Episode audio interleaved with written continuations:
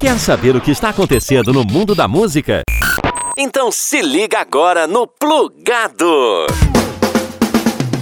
Depois de apresentar um dos melhores shows do segundo dia do Rock in Rio com aclamação de público, o Detonautas Rock Club segue o bom momento e anuncia a assinatura com a Sony Music. Com 22 anos de carreira marcados por grandes hits, a banda, que é um dos maiores nomes do rock surgidos nos anos 90, agora retorna à gravadora que abriga alguns dos maiores artistas da música nacional e internacional.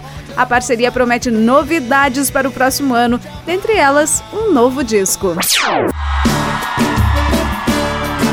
O ano de 2019 tem sido de grandes vitórias para a Ferrugem.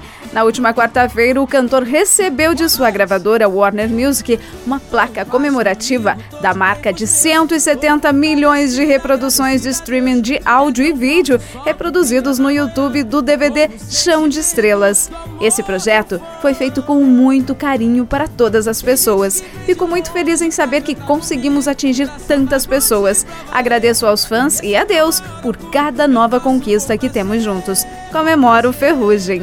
Trabalhando trabalhando desde 2012 em carreira solo, em paralelo aos projetos e tours do Capital Inicial, Dinho Ouro Preto volta a lançar um projeto sem os parceiros da banda. Em Rock and Roll, em fase de promoção, o artista faz um tributo ao rock nacional.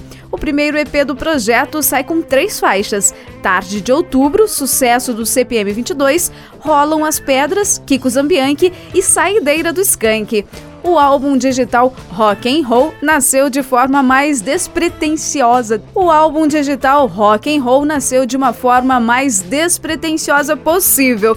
Num primeiro momento, a ideia era fazer um show tocando só rock brasileiro. Quando éramos ainda garotos em Brasília, queríamos ouvir rock na nossa língua, falando sobre nossas vidas e o nosso país.